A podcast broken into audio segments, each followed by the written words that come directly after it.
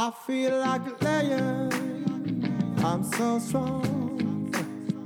Bring me the legacy. I'm so fun. I.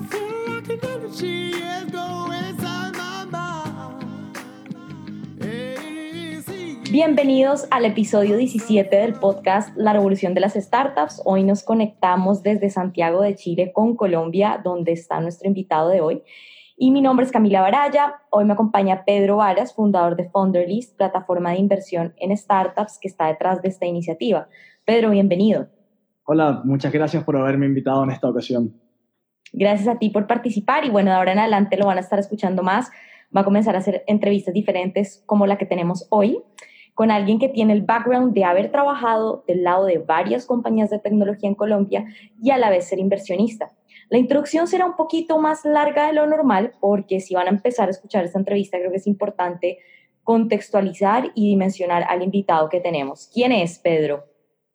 Mira, el día de hoy estamos hablando con Omar Calvo, un personaje muy relevante dentro del ecosistema de los negocios digitales en Colombia. Su experiencia comenzó en 1999 con el primer boom de Internet y como, lo publicó Pulso Social en Colombia, gracias a su gestión el país ha recibido más de 45 millones en inversión directa. Él después de vivir en Londres tres años funda Textil Digital, la primera compañía colombiana de servicios de impresión textil digital, que luego sería adquirida por Art Textil. En el 2010 se unió a Clan Descuento, que fue comprado por Groupon, y como gerente de Groupon convirtió a una startup de cuatro personas en una compañía de 110 empleados. Luego fue director para Latinoamérica, generando más de 55 millones de ingresos. Al salir de Groupon, pasó al comercio electrónico, invirtiendo y siendo parte de Alma Shopping, un e-commerce de belleza en la región. Al mismo tiempo se involucró en, como socio en el fondo de capital de riesgo Nazca Ventures. También algo muy importante es que entre el 2015 y el 2017 fue director de Cabify para Colombia. Actualmente es director eh, general de Ruchbet, uno de los sitios de apuestas online autorizados por Colijuegos. Y también muy importante es que actualmente también es advisor de Lift It, una startup que está teniendo bastante éxito en Colombia y Latinoamérica. Omar, entonces bienvenido. Eh, me contaste que vas viajando ahora, así que gracias por abrir el espacio para conversar mientras vas en un carro. No, con gusto. ¿Cómo están? Pedro, un gusto. Camila, gracias por la invitación. Bueno, Omar, primero vamos a devolvernos en el tiempo. Tú empezaste involucrándote en el mundo de los negocios digitales en 1999, o sea, estamos hablando de casi 20 años atrás. ¿Por qué pasó esto? ¿Cómo fue? Bueno, yo no soy tan joven como todo el mundo dice que soy. Ya ayer, de hecho, cumplí 45 años. Y cuando estaba en la universidad, eh, terminando mi universidad, pues estaba empezando todo este tema del el World Wide Web y empecé como a interesarme mucho en ello.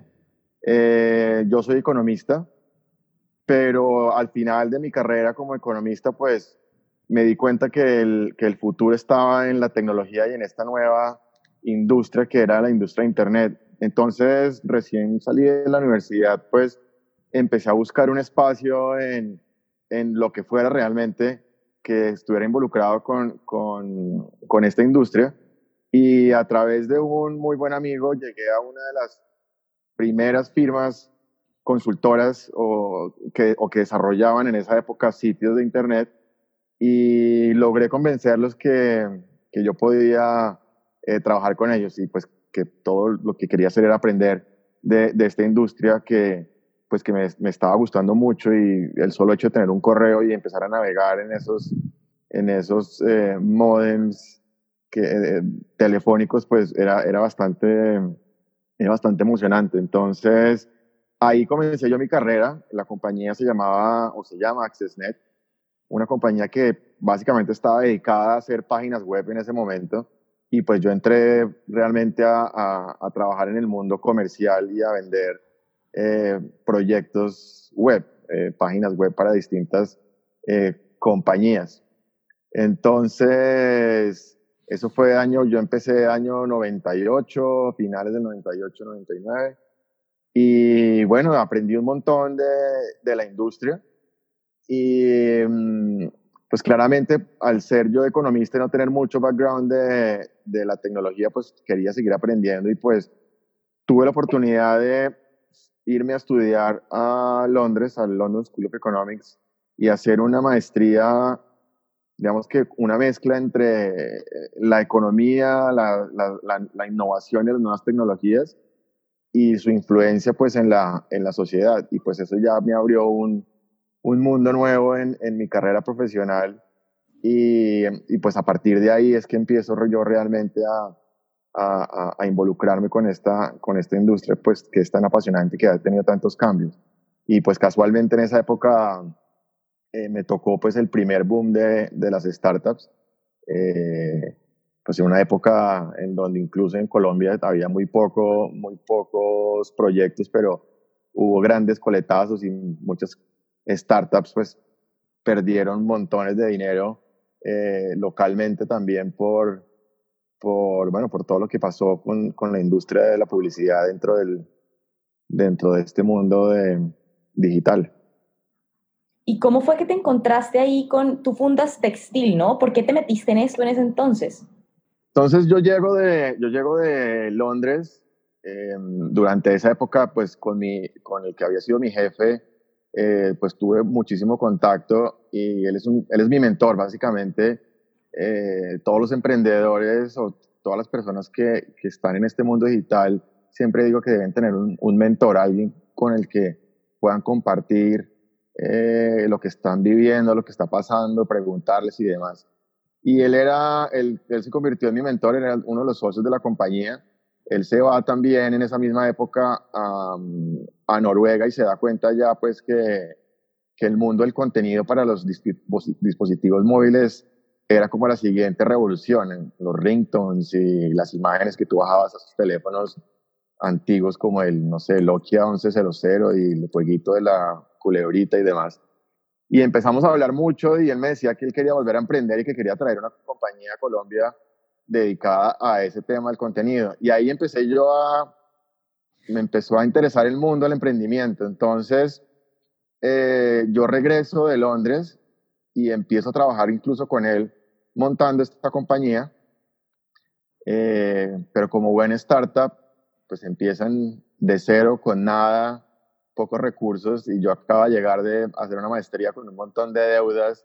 Eh, quería tragarme el mundo, pero no me lo quería tragar eh, con una mano adelante y otra atrás. Y aunque empezamos a trabajar y, y montamos esta compañía que inicialmente se llamaba Estrategias, eh, Estrategias Móviles, ahora se llama Aldeamo. De hecho, es una compañía Endeavor.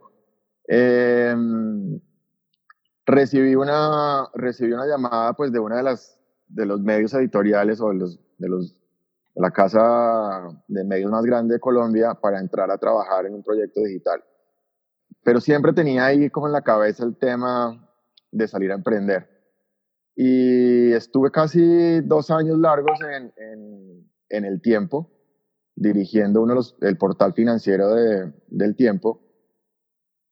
Y un día con unos amigos, pues se nos ocurrió eh, en una charla muy amena de tragos que, que, que deberíamos emprender y hacer un negocio. Y empezamos a pensar un poco en qué queríamos hacer se nos ocurrió una idea, digamos que era más del mundo textil que del mundo digital, pero era basado o, soportado por una plataforma digital. Y básicamente era, nuestro problema a resolver era por qué los hombres de la edad en la que teníamos en ese momento, 23, 24 años, eh, no podíamos tener eh, objetos en nuestras casas de solteros que fueran para hombres. Es decir, objetos textiles. Entonces tus sábanas, tus cortinas, tus almohadas, eh, no sé, los limpiones de, de, tu cocina, porque tú ibas a un, no sé, a un Falabella o a, en Colombia a un éxito y demás, y pues todo eran rayitas, bolitas, estrellas. Súper eh, femenino todo. Exacto, entonces eh, partimos de ahí y, y veíamos que una de las soluciones era la impresión digital sobre el rollos de tela. Entonces, cuando estamos haciendo la, el research de, de quién proveía el servicio, nos encontramos que nadie en Latinoamérica proveía ese servicio para el tipo de telas que nosotros necesitábamos. Y entonces el problema se volvió una, una oportunidad mucho más grande porque nosotros queríamos era realmente como un, tratar como una, especie de side business inicialmente a nuestros trabajos. Y terminamos fue montando una, una compañía con, con máquinas impresoras digitales traídas del Japón, una cosa ahí loquísima que, que incluso nosotros no teníamos idea de cómo hacerlo. Eh, y para ello eh, hicimos una investigación con una de las universidades más, digamos que más reconocidas de Colombia, la Universidad de los Andes, para que nos, y, su área y su departamento textil, para que nos recomendaran a alguien que supiera de este tema, que era bastante nuevo, la impresión digital. Y, y, nos recomendaron una persona que acababa de, de, que hacía poco había hecho una maestría en ese, en ese tema y que acababa de llegar de, de Alemania. Eh, nosotros muy apasionados con nuestra idea, pues terminamos invitando a esta, a esta persona a, a la sociedad y ahí fue, digamos que uno de nuestros primeros grandes aprendizajes y es, bueno, con quién te asocias. El tema, pues, con la sociedad no, no salió llamémoslo muy bien con nuestra nueva socia y, y ahí decidimos o decido yo eh, retirarme del tiempo para tomar las riendas pues de, de la compañía.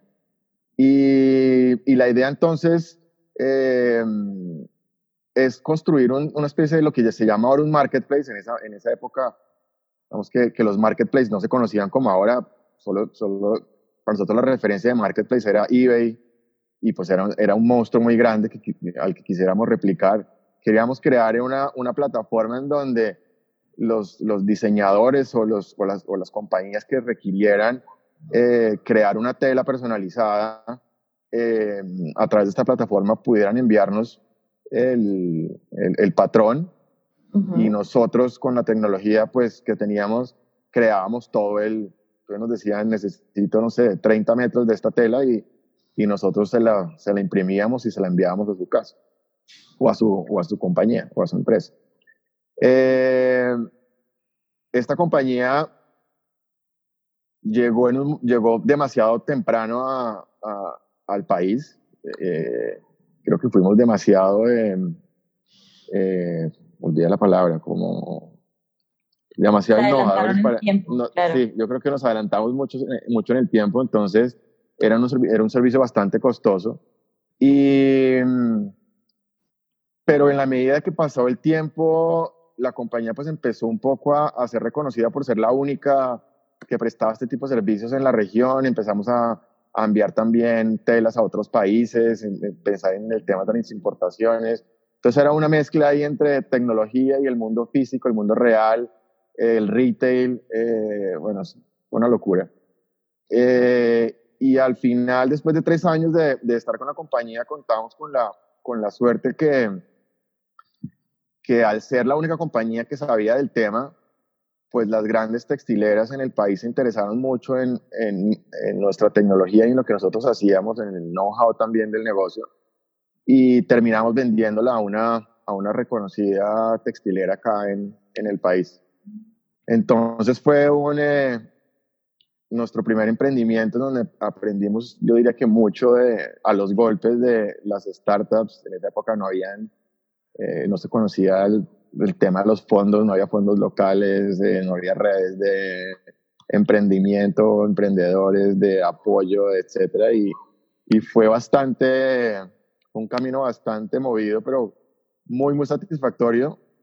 Y el que realmente al final me dijo, hombre, este es, este es el mundo en el que tú debes estar y, y, y bueno, y ahí, ahí parte casi toda mi experiencia en este mundo digital de emprendimiento y de inversión. Ya que hablaste de, de, de, los, de un montón de aprendizajes, ¿cuál fue uno de los más importantes que tuviste como emprendedor? Bueno, creo que hay, hay, varios. Uno, el que te comentaba de, de, con, quién, con quién te asocias. Muchas veces uno se apasiona por las ideas y por los resultados esperados del final y, y se le olvida también que, que al final cualquier negocio, sea tecnología o sea el mundo real, pues es un, es un proyecto de personas. Es, eres tú con, con otro grupo de personas o con otra persona con quien, quien estás día a día involucrándote, eh, no sé, celebrando éxitos, pero también llorando las dificultades. Y eso es súper importante, saber con quién, con quién te asocias, y no solamente en el inicio, sino también a la hora de, de salir a buscar capital. años después también me di cuenta que, que, que, también es eso. Por más de que tú necesites el capital, pues tienes que saber con quién te vas a asociar, porque em, en, en, el, en, en, el crecimiento y en donde todo es bueno, pues es, todo es felicidad, pero cuando hay dificultades o, o pensamientos distintos, pues ahí es donde, donde cambian mucho los, los panoramas. Eh, creo que la otra, el otro aprendizaje, el, el, el time to market, creo que es súper importante. Eh, en ese momento, pues yo no sabía qué era el time to market ni nada pero lo fui aprendiendo y también creo que, nosotros también por esa pasión de, de, de, llegar a un producto final, que era estos, las sábanas, pues para las camas de los hombres, nunca pensábamos en, en precios de los insumos, eh, si el mercado estaba preparado para, para los valores que nosotros eh, teníamos eh, y demás. Em, nos lanzamos a validar una idea con, un, con, una, con una muestra bastante baja. Eh, yo aún, digamos que creo que, que, que, muchas veces hacer muchas validaciones o el famoso MVP y demás eh, están un poco sobrevalorados. Sí, es, sí creo que hay que salir a hacer, a hacer mucha, a insistirle al mercado porque cuando tú no tienes un producto que, que el mercado no entiende, pues a veces te cuesta y no puedes, si, si en un principio el, el, el, la prueba de, de, uso no te funciona porque el cliente no la entiende, no quiere decir que vayas a abandonarla, entonces, o que debas abandonarla. Entonces también eh, ahí eh, creo que debimos haber un poco, hecho un poco más de research, pero, pero bueno, esos son partes de esos aprendizajes que, que después con los años uno empieza a decir, ah, con razón, ¿por qué no hice esto antes? Eh, creo que esos son como los tres principales que, aprendí en, en, ese momento. ¿Y qué hizo que te enfocaras, que siguieras enfocado en el tema de comercio electrónico cuando pasaste a trabajar en Groupon? Entonces, eh, pasa algo muy, muy interesante y pues claramente yo ya estaba muy involucrado en el mundo de, de las startups y demás y muy como quería seguir emprendiendo y quería seguir haciendo negocios en el mundo digital. Y eh, a través de un muy buen amigo, y este es otro tema que es muy importante, es poder tener muy buenas redes de, de contactos, no solo amigos, sino de, de contactos y negocios. Eh, escucho de una oportunidad de un grupo de emprendedores chilenos y pues em, eh, ustedes la, la, conocerán muchísimo mejor la historia. Conozco, conozco un grupo de emprendedores chilenos que tienen un, un negocio llamado Clan Descuento eh, y, que, em, y que tienen una idea loca de hacer crecer este, este emprendimiento porque al otro lado del mundo, eh, bueno, el mismo continente, pero, y también al otro lado del, del, mundo en Europa, hay dos proyectos muy grandes que están creciendo de manera alocada. Uno es Groupon en los Estados Unidos y el otro es, este, olvidé, el, olvidé el nombre ahora. Eh, el, el, eh, eh, Se me olvidó el deal, algo de, bueno. Eh, en, en, Europa. Y claro, yo uno siempre tiene esas referencias de TechCrunch y, y todo ese Business Insider y demás, y pues claro, uno va leyendo todos estos artículos de la manera en que están creciendo eh, estas compañías. Em, me presentan al equipo de Clan Descuento.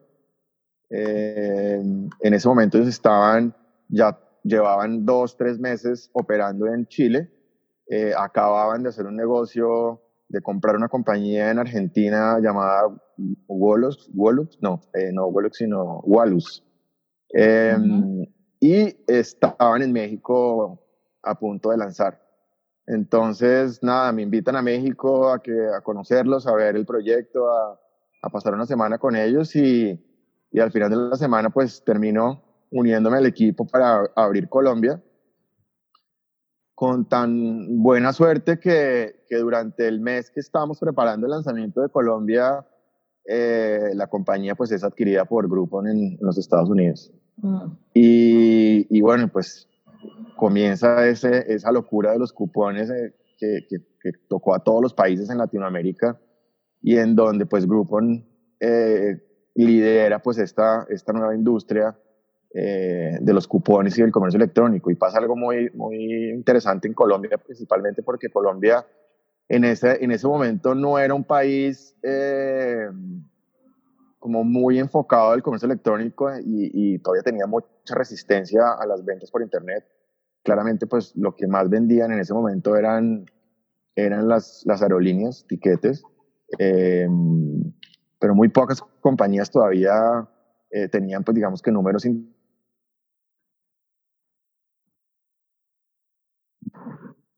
perdón, en ventas por Internet. Entonces, eh, yo siempre he dicho que, que Groupon marca, la, marca como el, el, momento en que el comercio electrónico ah, realmente arranca en, en, Colombia. Y es que era tan simple como, hombre, si a mí me daba miedo comprar en Internet, eh, pero ahora veo esta promoción increíble en Groupon, pues no me la quiero perder y cierro los ojos, meto mi tarjeta de crédito y solo espero que no me vayan a robar y que todo sea real. Y cuando empieza pues ese voz a voz de que efectivamente todo es real, pues esto se convierte, eh, como decían ahora, en una compañía de, de, cinco personas a una compañía de cientos, más de 150 empleados. Eh, yo termino manejando la región eh, Colombia, Perú y Panamá y pues unas ventas eh, astronómicas para, para un e-commerce que, que, partiendo y que en, sus, en su primer año, primer año y medio, pues está facturando más de 15 millones de dólares al año.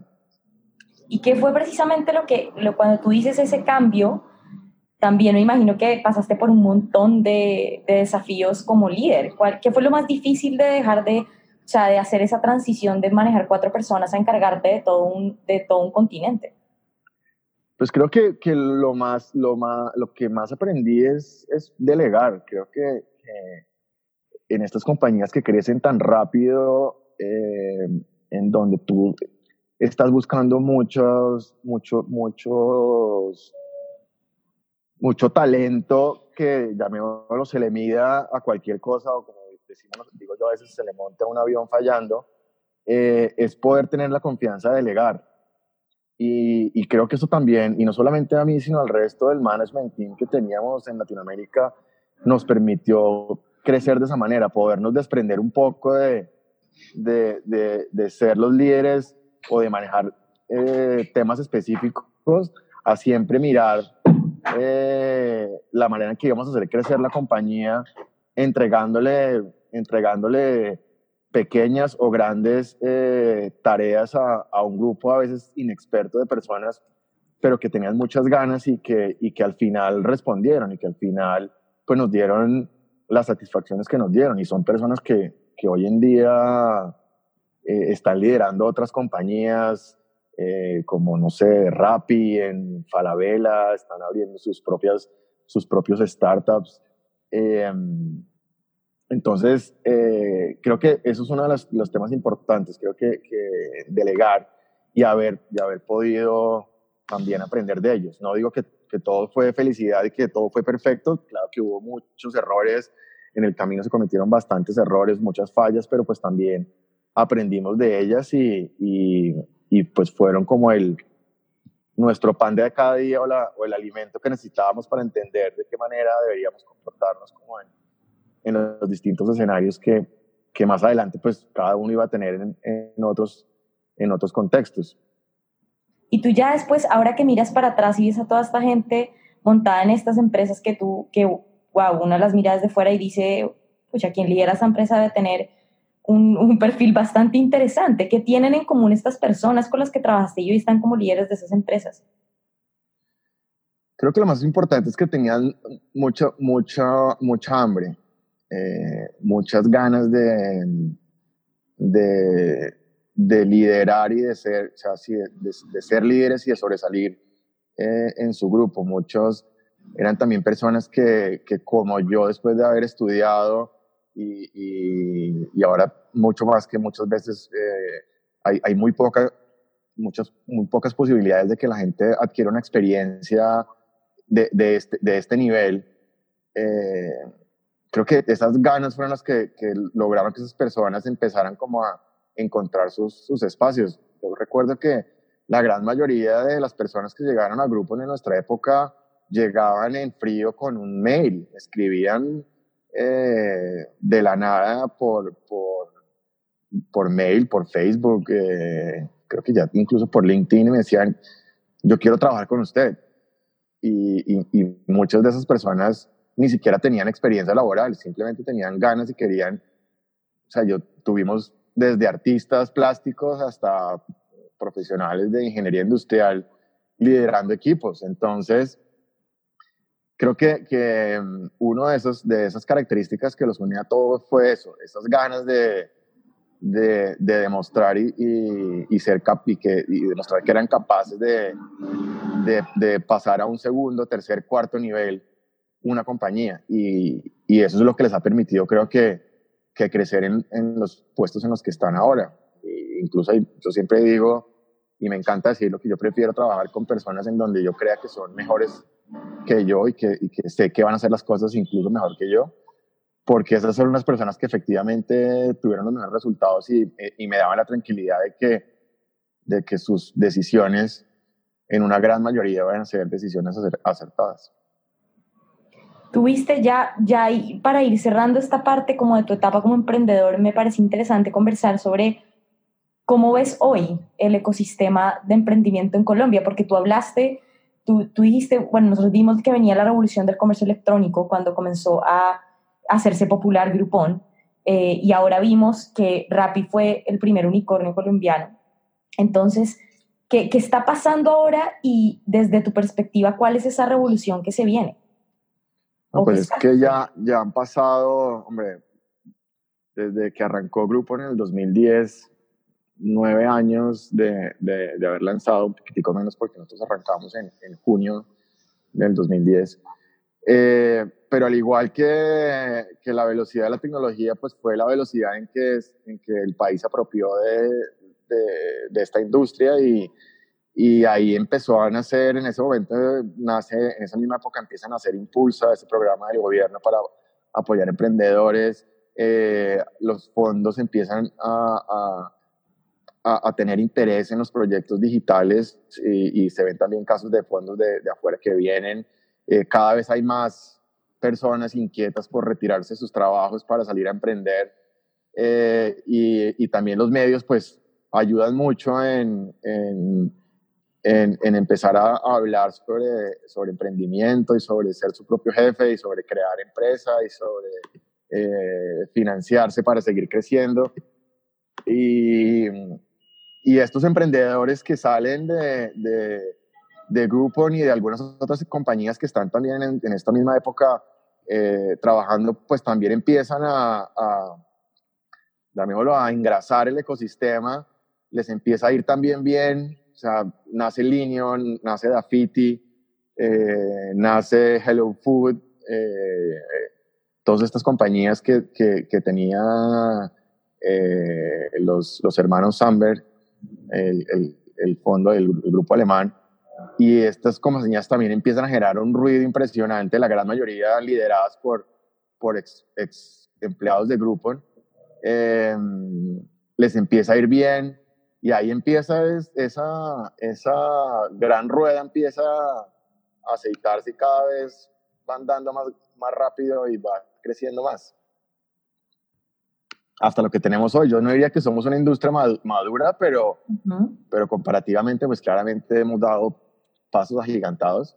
Eh, y, lo que tú dices, ya tenemos eh, un caso, no, es el, digamos, no, no, está catalogado como el primer unicornio, el primer unicornio según Business Insider creo que es, ah, no, eh, CB Insights es eh, Life Miles.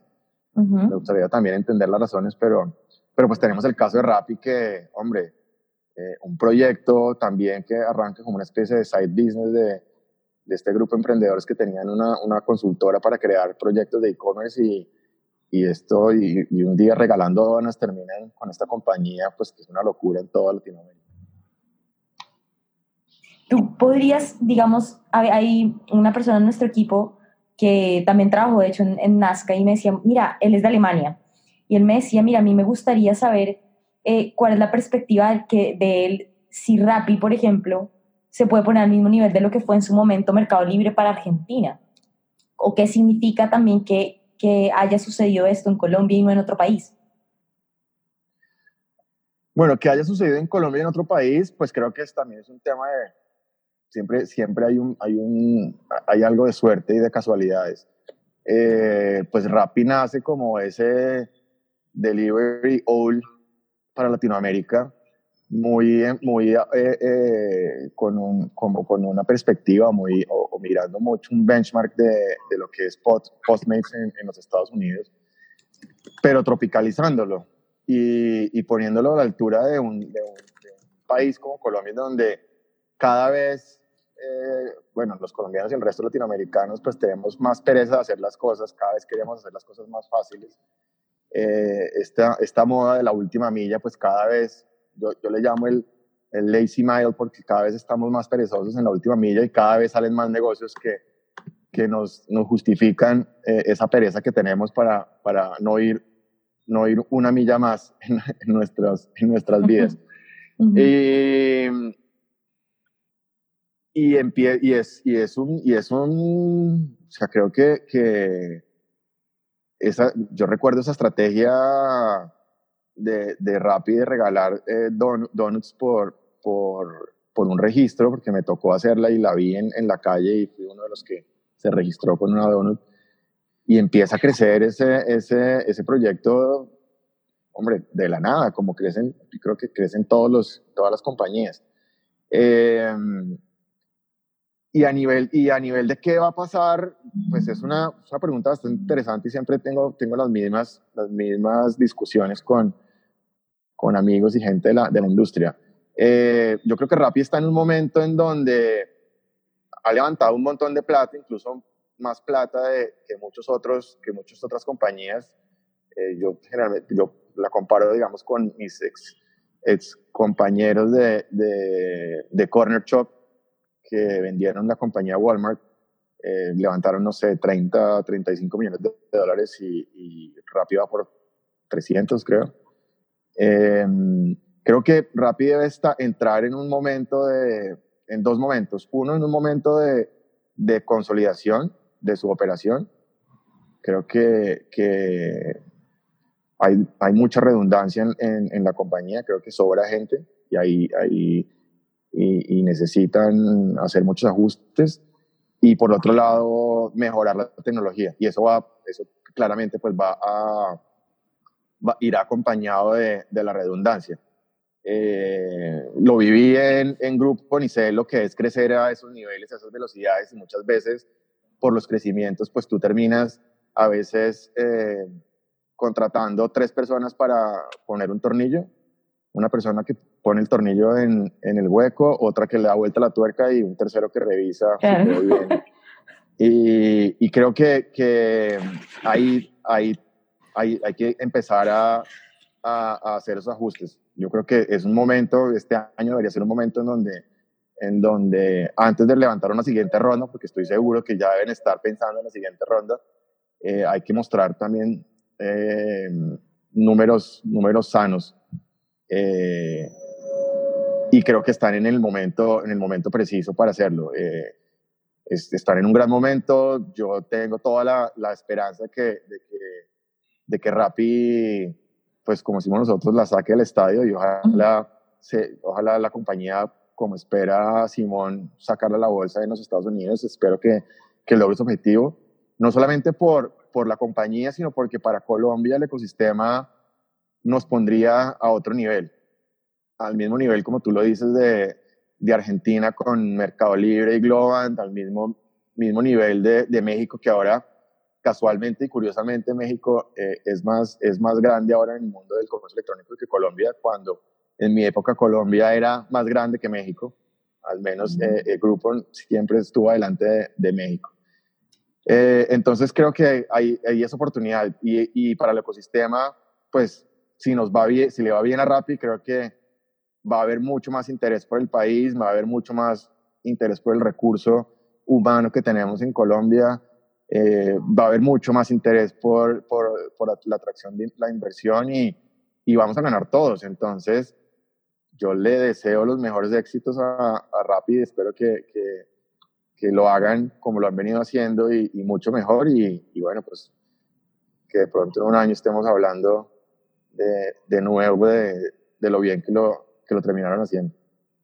Claro, y, ese punto que tú tocas ahí de, de ganamos todos es el mismo punto que nos lleva a entrar en el puente con tu historial como inversionista, porque precisamente esto que tú estás diciendo, de que salgan como highlights o destacados, como estrellas de los diferentes países, hace que la gente crea y por lo tanto también, no solamente que la gente crea, sino que estas mismas personas que crean empresas de tecnología grandes, eh, como ya mejoran también su situación económica, pues quieran eh, dar como un give back, devolver a la sociedad y a otros emprendedores lo que hicieron.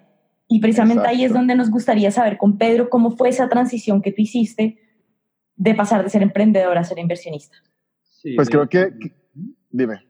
O sea, Omar, como para hacerte quizás algunas preguntas puntuales también por respeto al tiempo, sería sí. genial si nos pudieses contar cómo fue para ti el momento de pasar de ser emprendedor a ser inversionista. Entonces, eh, ese paso es, es, es, un poco lo que, lo que Camila dice, el, el payback, eh, devolverle al ecosistema lo que lograste. Y uno de los, de los emprendedores que hacía parte de, de Clan Descuento y de grupo eh, chileno, Felipe Enríquez, eh, decide fundar con, con Nicolás, olvidé el apellido ahora. Bueno, deciden fundar Nazca, Nazca Ventures en, en Chile inicialmente. Eh, en ese momento pues habían, eh, Corfo tenía unos fondos bastante interesantes eh, de apoyo a, a, los fondos que quisieran invertir en compañías de tecnología. Y eh, él parte de este fondo en Chile, eh, con un scope Chile-Argentina.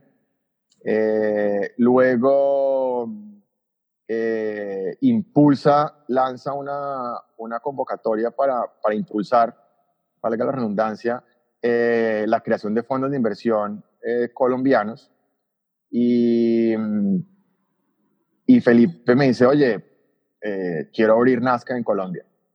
Y hay esta oportunidad con, con Impulsa para poder abrir el fondo. Em, ¿por, qué no, ¿Por qué no lo hacemos? Entonces yo dije, bueno, sí, creo que es un gran momento para devolverle a, a, a la, al ecosistema lo que hemos ganado, lo que ganamos pues con Groupon. Y me uno con, con Camila Lecaros, que, que, es ahora la directora, el managing director de, de, mm, este challenge que es en, ¿cómo se llama? Eh, Dios, hoy, hoy estoy mal de, de, No pasa nada, no te preocupes. Eh, en, en, México, esto es una, esto es un, un, una aceleradora de Boston. Eh, se me olvidó. Ese fue para México. Eh, ella estaba en Endeavor y entre los dos pues nos ponemos en la tarea de montar, de montar Nazca en, Colombia.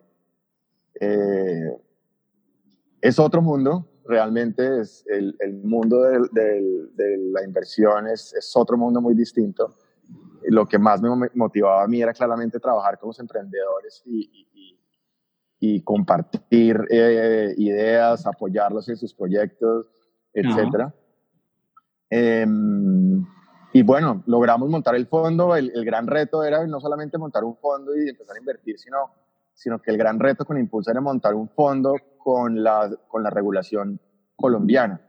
Claro. Y, y nos demoramos como 8 o 10 meses montando el fondo porque, pues, eh, un, un, país donde no había mucha, no, no, había industria del venture capital de tecnología, claramente hay fondos, pero fondos de inversión, pero para otras, otro tipo de industrias. Eh, nos gastamos la gran mayoría, de, yo diría que el 90% entre, entre abogados y, y, e interventores del contrato, pero al final logramos, logramos montar el fondo, un fondo eh, inicial de, de, 20 millones de dólares para invertir en, en, en Colombia, eh, el cual pues hizo sus, eh, ha hecho algunas inversiones en el país, una de las más importantes diría yo que es Platzi, uh -huh. y, que, y que el año pasado pues, como sabrán ustedes, eh, el fondo eh, bueno, hace dos años el fondo se vende a, a, un fondo mucho más grande, austracto, que termina recomprando Groupon para Latinoamérica. Entonces también es una historia bastante, bastante bonita en ese. Entonces ese payback vuelve otra vez como el hijo vuelve a casa, llamémoslo así. Genial. En ese sentido, si me permites preguntar, ¿en cuántas startups has invertido hasta la fecha? Eh, yo como inversor ángel he invertido en unas 12 compañías. Buenísimo. De, de las cuales ya hay cuatro muertas, unas en estado zombie y un par ahí van andando. Eh, no todas son, no, no, todas, no todas están en el mundo de la tecnología, también he metido en otras, en otras industrias que, en donde me interesan y, me ha gustado como el equipo y demás. Em, y bueno, eso es. En ese sentido, y ahora desde este otro lado, yo sé que finalmente, o sea, siempre es muy curioso entrevistar a un inversionista que a la vez ha sido emprendedor, porque tiene perspectivas súper interesantes. Me gustaría saber ¿cuáles son los aspectos principales que evalúas en un equipo de fundadores para saber si hay que invertir o no en ello? Bueno, yo tengo, digamos que, que, que como unas directrices muy básicas, pero, pero pues que, al menos me funcionan a nivel personal. Uno es que yo en la etapa que entro en las, en las compañías, generalmente son etapas muy, muy tempranas, porque mis tickets de inversión pues, no son muy altos. Eh, y si lo fuesen, pues estaría realmente, preferiría estarlo haciendo a través de un fondo.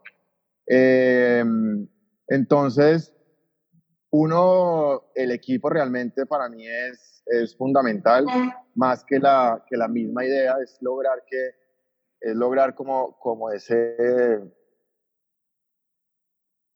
como enamorarme del equipo, o sea, poder, poder, poder darme la idea que efectivamente ese equipo ese equipo de, de, de, founders, de emprendedores, va a llevar la idea al siguiente nivel. Y, te pongo un caso, bueno, un caso muy, el más actual, pues que es Lifted. Eh, conozco a, Brian York, que tiene una, una historia bastante muy bonita de, de, regreso a Colombia, y a, y a Felipe, Felipe Betancourt. Y cuando empezamos a hablar sobre Lifted, eh, no, automáticamente hago como clic con, con, ellos y digo, yo quiero ser parte de, de ustedes de alguna manera. Buenísimo. Eh, eso es como una, una, una primera... Segundo, pues eh, claramente que tengan un, una, una, digamos que una meta de corto, mediano y largo plazo en sus compañías. Eh, y, y, y, también, y veo mucho, me gusta mucho ver que, que, que, no, que, no, son emprendedores que quieren pensar en que se van a volver ricos eh, simplemente porque van a salir en TechCrunch y van a levantar un montón de plata, sino que, que tienen esa todavía, tienen mucho esa idea romántica de que es, es su negocio y que quieren estar su negocio toda la vida. Entonces, eh, eso me gusta mucho porque, porque muchas veces son emprendedores que ni siquiera están viciados por, a veces por este mundo lleno de humo que es, que es los medios y, y las rondas de inversión y todo esto que, que, a veces termina uno desenfocando a muchos, a muchos emprendedores. Em, y ya, y, ya y, claramente, pues la tercera, pues que sea una idea en donde, en, donde yo haga clic eh, y que yo pueda generar valor donde, yo, donde yo considere que, que, que, realmente puedo apoyar en el crecimiento de esa compañía, em, ahí es donde me, donde me fijo. Perfecto. Siempre cuando hablamos con inversionistas mencionan ese punto como, o sea, tienen ese punto en común, es decir, ojalá ellos puedan agregar valor a la compañía. Sin embargo, también me gustaría poder preguntarte cuáles son los tres principales puntos que tú evalúas para saber si es que una oportunidad de inversión es atractiva o no, dejando al equipo fuera. Eso sí. Claro, bueno, creo que uno de los, uno de los, principales es cuál es la solución, qué es lo que están ofreciendo. Y, y si es, como, como busco identificarme con la idea de que efectivamente yo le había potencial, si es, si es un problema en donde en donde yo pueda validarla, validarlo fácil eh, fuera. Es decir, no sé, eh, vuelvo el tema al, al caso Lifted. ¿Ya? Eh, conozco el proyecto, conozco la idea y después hablo con tres, cuatro compañías que sé que tienen eh, dolores de cabeza en su, en su parte logística y les pregunto cuáles son sus dolores de cabeza y qué les gustaría tener.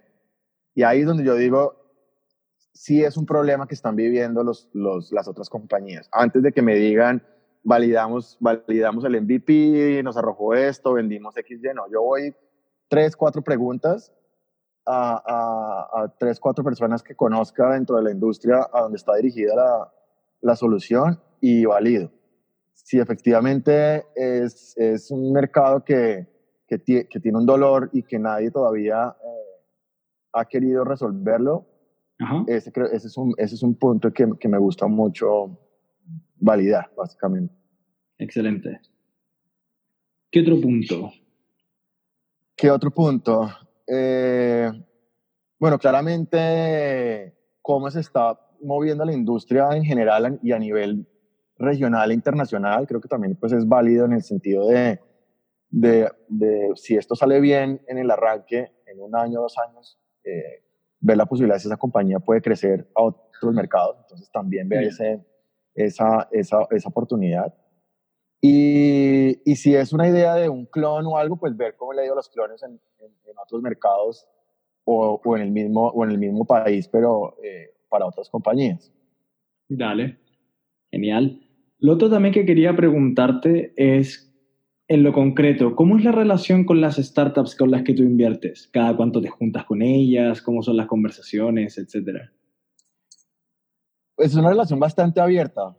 Generamos uh -huh. siempre como una, una amistad eh, bastante fuerte y, y desde, me, desde utilizar eh, métodos de comunicación como WhatsApp o Skype para reuniones muy cortas y de preguntas muy específicas, pues generalmente se hacen reuniones, eh, generalmente son trimestrales de seguimiento, de cómo, cómo va la compañía, eh, ya viendo los datos duros de, de, performance de la empresa y demás, pero, pero sí hay una, una, una apertura bastante fuerte a, a, cualquier tema, tanto de, del emprendedor hacia mí como de, de mí hacia ellos, en el sentido de, de, de poder siempre estar preguntando, hombre, no sé, si sale una noticia, escribir rápidamente qué pasó aquí, o miren esta oportunidad, o si yo conozco, si veo que tengo un cliente que, que, encaja con la compañía, pues de una vez ponerlos en contacto y mira, te presento a X y están interesados en la solución que estamos ofreciendo, eh, pongámosla a andar. La Genial. comunicación es entre un inversionista y, y, y, y, la, y su inversión es, creo que es fundamental. Hay muchos inversionistas que, estos inversionistas de capital que se van y solamente vuelven en los dividendos o cuando hay problemas, no son tan sanos.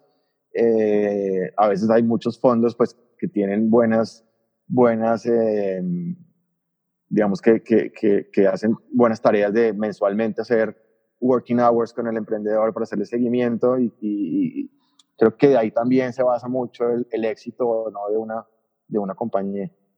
Sí, genial. Muchas gracias por la transparencia en ese punto, de hecho. E inclusive, bueno, uno de mis inversionistas, tengo una relación muy cercana con él, como tú mencionas. Él obviamente nos da consejos y nosotros no estaríamos aquí si es que no hubiésemos tenido esos consejos al inicio. A veces también nos retan. sí, pero, pero, pero es súper importante. Es es súper importante tener eso también.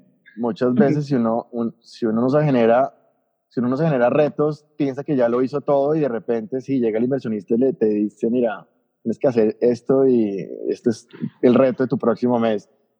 Y, pues vuelve, y, te, y vuelve y te desacomoda, de, porque al final el emprendedor también termina a veces en, en, en, en, en un puesto ahí de, de, comodidad y hay que volverlo a sacudir para que vuelva Exacto. al camino del...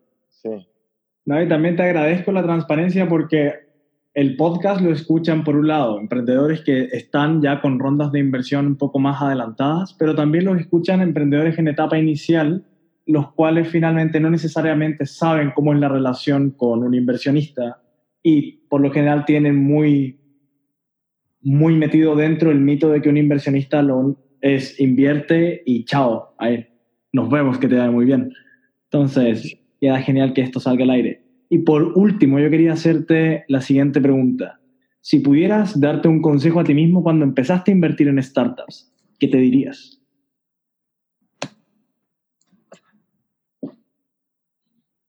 Wow, es una buena, una buena pregunta. Yo diría siempre, eh, y, todavía lo digo, es esa, palabra, esa frase gringa de skin in the game. Em, es súper importante, y no solamente para el emprendedor, sino también para el inversionista. Creo que, que, o por lo menos para el tipo de inversionista que soy yo, que soy un inversionista ángel en etapa muy temprana, eh, hay que untarse mucho.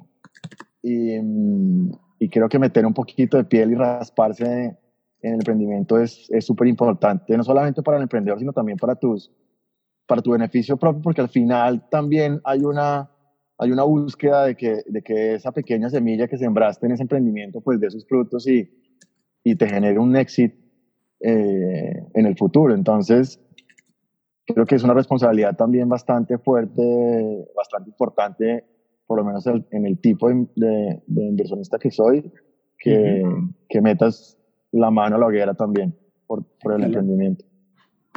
Genial. Eso por mi lado. Cami. Bueno, ya siempre hacemos una, una pregunta de cierre eh, después de, esa, de eso que te preguntó Pedro. Tiene que ver con, y vamos a aprovechar el tema de los inversionistas, les preguntamos a fundadores de startups qué libros recomiendan que estén leyendo, que, les, que los inspiren. ¿Hay algo que recomiendes para inversionistas sobre inversión en startups?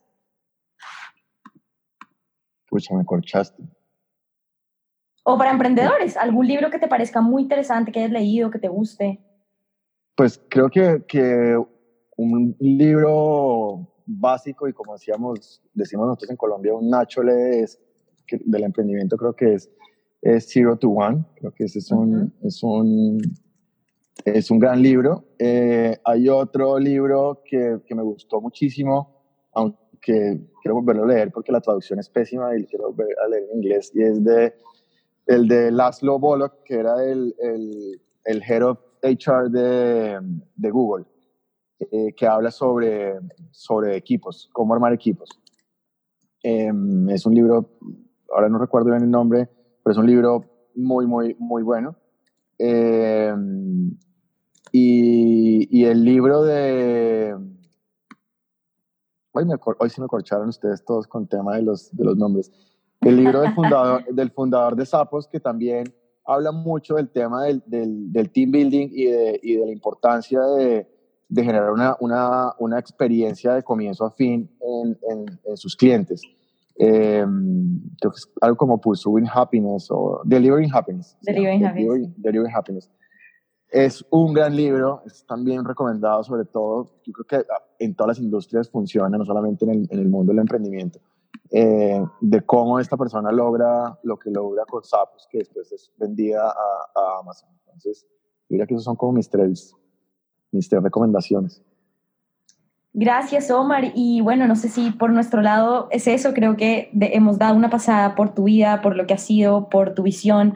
Eh, rescato también que es muy interesante hablar con alguien que ya es más, que tiene, digamos, más experiencia, porque generalmente eh, vemos que muchos fundadores de startups están entre los 30 y los 34 años, entonces bien interesante ver a alguien que estuvo en los comienzos cuando todavía muchos de estos fundadores estaban tal vez en el colegio graduándose y alguien que está acompañando a esta gente. Entonces es súper rica tu conversación, llena de, de insights interesantes. Y no sé si te gustaría ya por último compartir algo más. Bueno, no, gracias a ustedes por la invitación. También eh, estuvo bastante entretenido conversar con ustedes y no, les agradezco mucho. Eh, yo siempre he estado muy abierto a, escuchar de ideas y casualmente pues eh, un artículo que salió hace poco que hablaba de mí pues terminó siendo como un motor para que muchas personas me escribieran y me compartan sus proyectos. Me gusta escuchar de, de todas partes ideas y temas. Claramente pues no tengo tiempo ilimitado, pero, pero pues abierto mi, mis redes sociales, especialmente mi LinkedIn, para conectar con esos emprendedores o con cualquier persona que tenga alguna pregunta que quiera hacerme, pues trato de ser lo más efectivo y eficiente respondiendo y, y, cuando haya también un interés, pues seguir trabajando con ellos para pues, ver qué se puede lograr en el futuro cercano. Entonces tenemos permiso para, para linkearte ahí después en el artículo para que la gente se contacte contigo. sí, no hay problema. Súper, bueno Omar, muchas gracias, gracias a Pedro, gracias a todas las personas que nos están escuchando, eh, felices de seguir recibiendo sugerencias sobre personajes como Omar y como otros fundadores de startups que sean interesantes, que quieran escucharlos, así que súper animados a hacerlo.